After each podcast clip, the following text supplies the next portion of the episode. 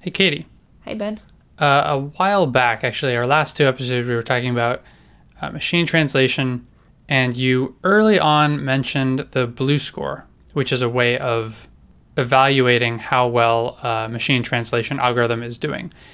Can we dive into that a bit more? You bet. Awesome.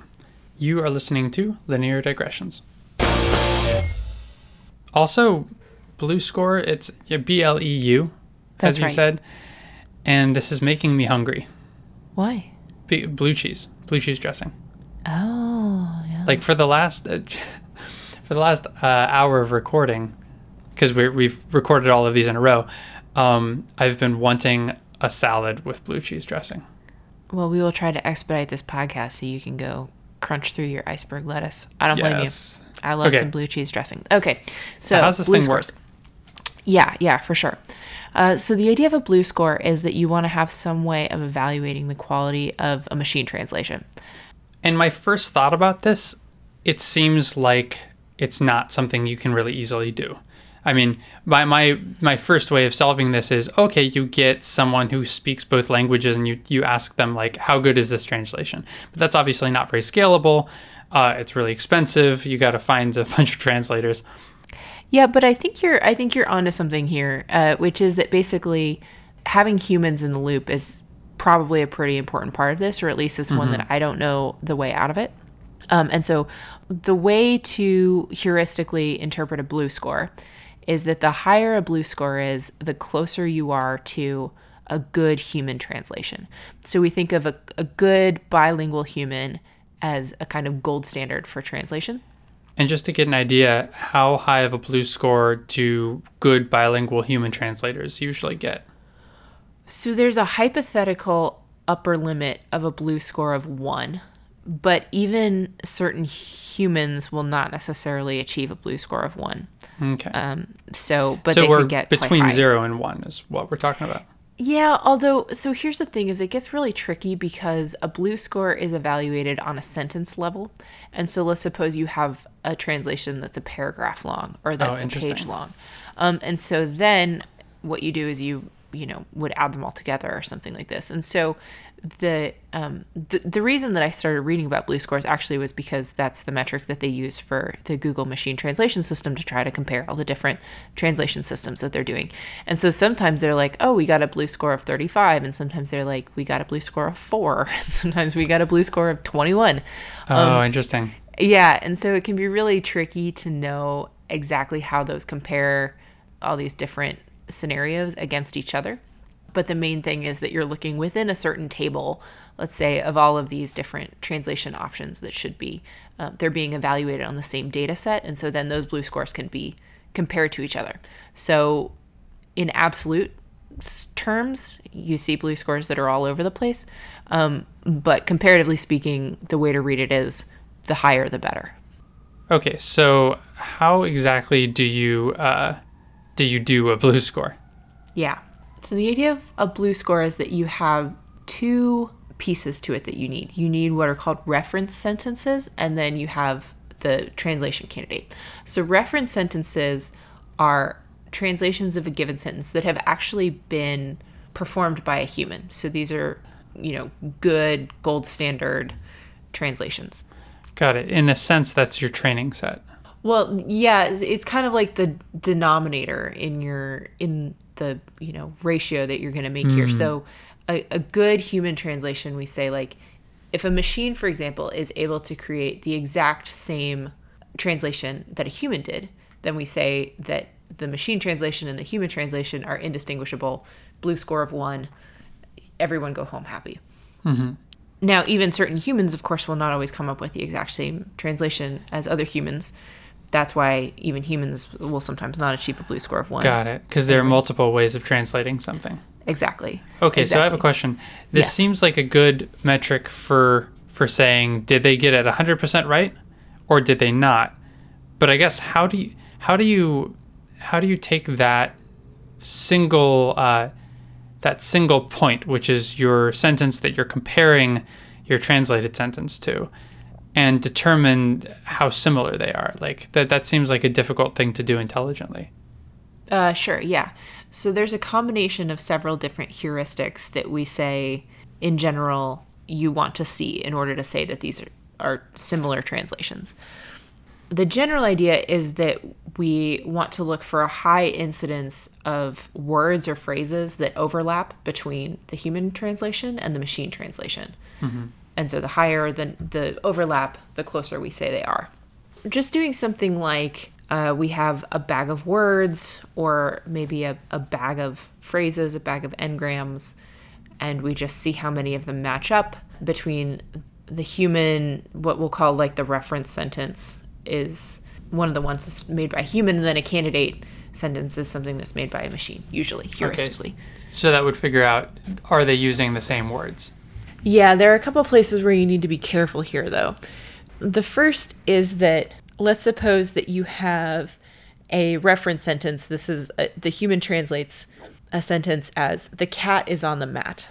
And then let's suppose that the machine translation for this sentence is the, the, the, the, the, the, the.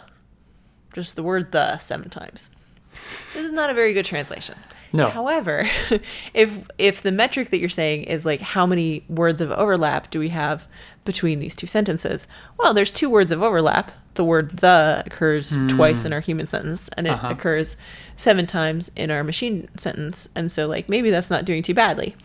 Additionally, you could also have uh, uh, algorithm translate it as the cat, the mat is on the cat, which is a completely different sentence, but it has exactly the same words in the in the original sense. Yes, although a lot of times so this is this is actually an interesting point. So the BLEU score so you can calculate it as how many words of overlap do we have. You can also instead of working with the fundamental of unit of analysis as being a word, you can use it as like a bigram, so two words that appear adjacent to each other, or a three gram, which is like three words that appear together. Oh, that's cool. Yeah. That's really smart. And so there's yeah. So what they actually end up doing is they find that um, that the best way to um, you, you calculate a BLEU score basically for each of the different bases. So for words, for bigrams, trigrams, and then up to four grams usually. So you have several different formulations of a BLEU score, maybe for a given translation, and then there's usually kind of a weighted combination that they make of them. So it it prioritizes actually getting the exact words correctly in the unigrams, like the one word BLEU score, um, but then it also prioritizes getting them sort of in the right order relative to each other. That's what like the three grams and the four grams are going to accomplish. Nice. I like that. That's a that's a nice simple solution that pretty much solves the word order problem. Yeah. One of the other things that can be tricky about this if you implement it a little bit too naively and that BLEU has accommodations for is basically translations that are too short or that are too long.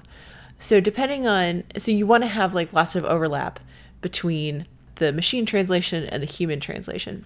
So one way you can say lots of overlap is that we'll define lots of overlap as meaning that there are that the words that the machine uses um, have a very high incidence of being used by humans also. Um, but one of the problems with that is that then if you have a machine translation that's just absurdly short, but all the words in that translation are used by humans, then you know a, a very naive implementation of like a scoring method might not take that into account properly. So the example is, let's say we have um, a human translates a sentence and it says, "It is the guiding principle which guarantees the military forces always being under the command of the party." Or another human might say, "It is the practical guide for the army always to heed the directions of the party." Or maybe someone else says, "It is a guide to action that assures that the military will forever heed party commands." These are all saying kind of substantively similar things. Um, and then the machine translation is of the. so of the, as it happens, occurs in two of our three translations. Right. So jackpot here or something. Well, no, not really, because of the is not a very interesting translation. So we want to have some kind of penalty for translations that are too short. Uh, and so basically, the way they do that is they look at the length of the of the human translations and then the length of the of the machine translation, and there's a penalty for if there's you know far fewer words in the um, machine translation relative to the humans. Uh, same thing for making things that are too long. so, another example is let's suppose we have three different human translations of a sentence. Uh, the first human translation is I always do. Second one is I invariably do. Third one is I perpetually do. Uh, and then we have two candidate machine translations. Uh, the first one is I always do. And the second one is I always invariably perpetually do. so right. So on the one hand, you know, I always do is word for word a, a translation that matches with one Right. of the human translations, so that's good. But if you have a the second translation, I always invariably perpetually do, Yeah. is overlapping with all three of the human translations. So maybe that's three times as good. No. No, Uh, it's not. So the idea is that you just want to penalize also for redundancy, basically, or for uh, translations that are far longer than for any of the human translations. So it, it seems almost like uh, like bumper bowling in a sense, where you're you're kind of setting up your limits on the lower end and your limits on the upper end, um, and actually in, in other axes and dimensions as well when you're comparing these things. You can't just say compare this directly along this one axis or in this one way, because there are all of these different ways that the machine can kind of go wrong. Like one of them being too short, one of them being too long one of them repeating a word that's in all of the, the examples, even if it's the same length, that's kind of a problem. Yeah, I think the idea is like, what are the things that make a, a translation sound natural? And to the extent possible, let's try to codify those into a score. And that's what the BLEU score is trying to do is it's trying to structure a, a metric that basically rewards something that sounds like actual human, the way that humans actually talk. Again, you know, the way that that this is all formulated is how much overlap do we have between a machine translation and a human translation. And in the end, you know, like the BLEU score hasn't been around forever. Somebody had to invent it. It was invented.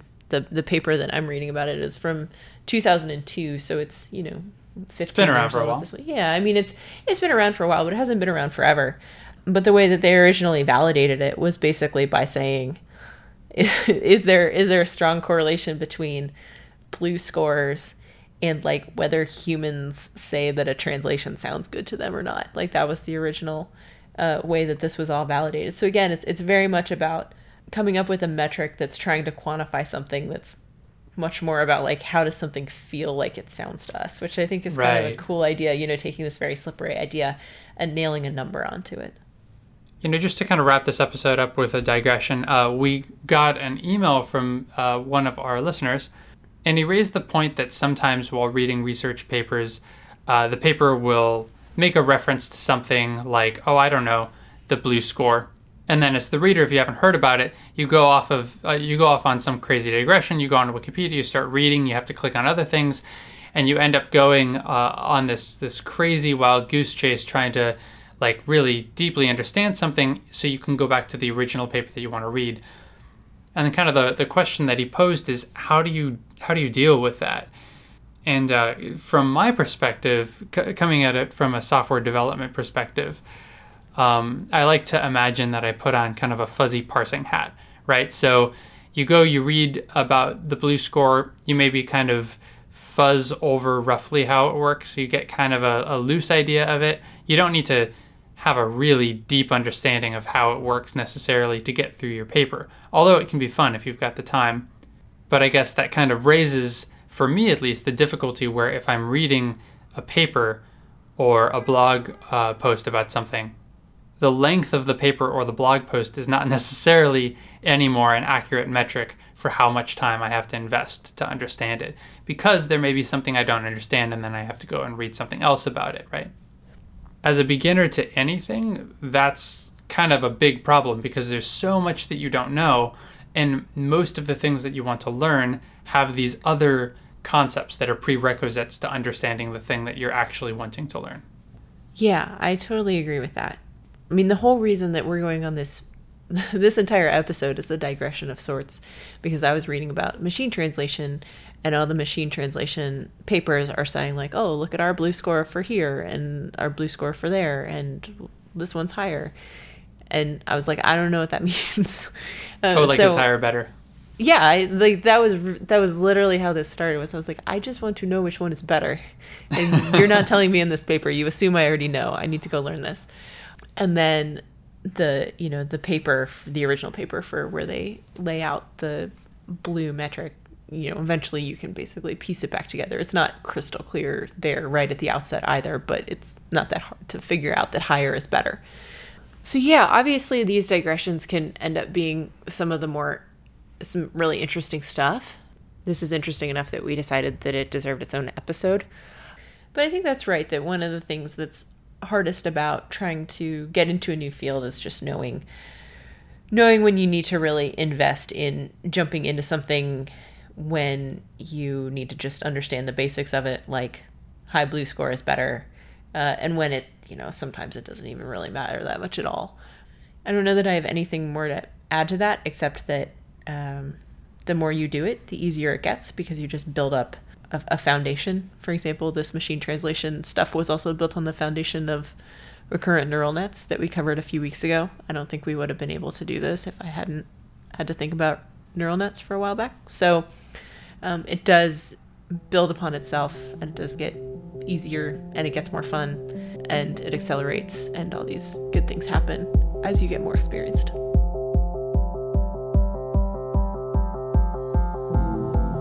Linear Digressions is a Creative Commons endeavor, which means you can share or use it any way you like. Just tell them we said hi. To find out more about this or any other episode of Linear Digressions, go to lineardigressions.com. And if you like this podcast, go ahead and leave us a review on iTunes so other people get to listen to this content too. You can always get in touch with either of us. Our emails are ben at lineardigressions.com and katie at lineardigressions.com in case you have comments or suggestions for future shows you can tweet us at Lin Digressions. Thank you for joining us, and we'll see you next time.